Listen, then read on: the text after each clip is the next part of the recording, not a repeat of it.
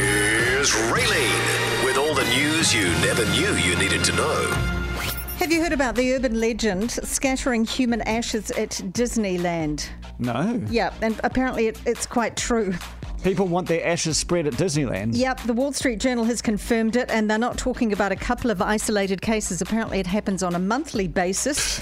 Um, and Disney employees even have a special code to report when it happens.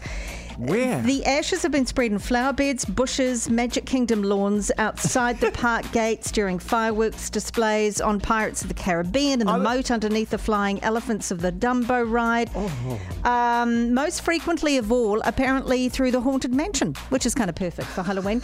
uh, the 49 year old attraction featuring an eerie old estate full of imaginary ghosts. The only difficulty is, is that they do actually just come and kind of vacuum Hoover it up. them up. I and know. um, so, really, you know, you need to be, if you want to do it, and people Mm. have even taken them just in Ziploc bags, you know, they've got quite ingenious ways of getting them through.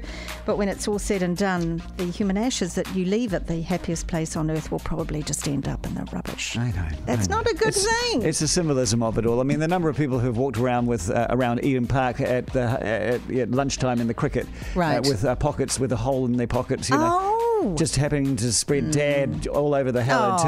turf. And it's, it- that's quite.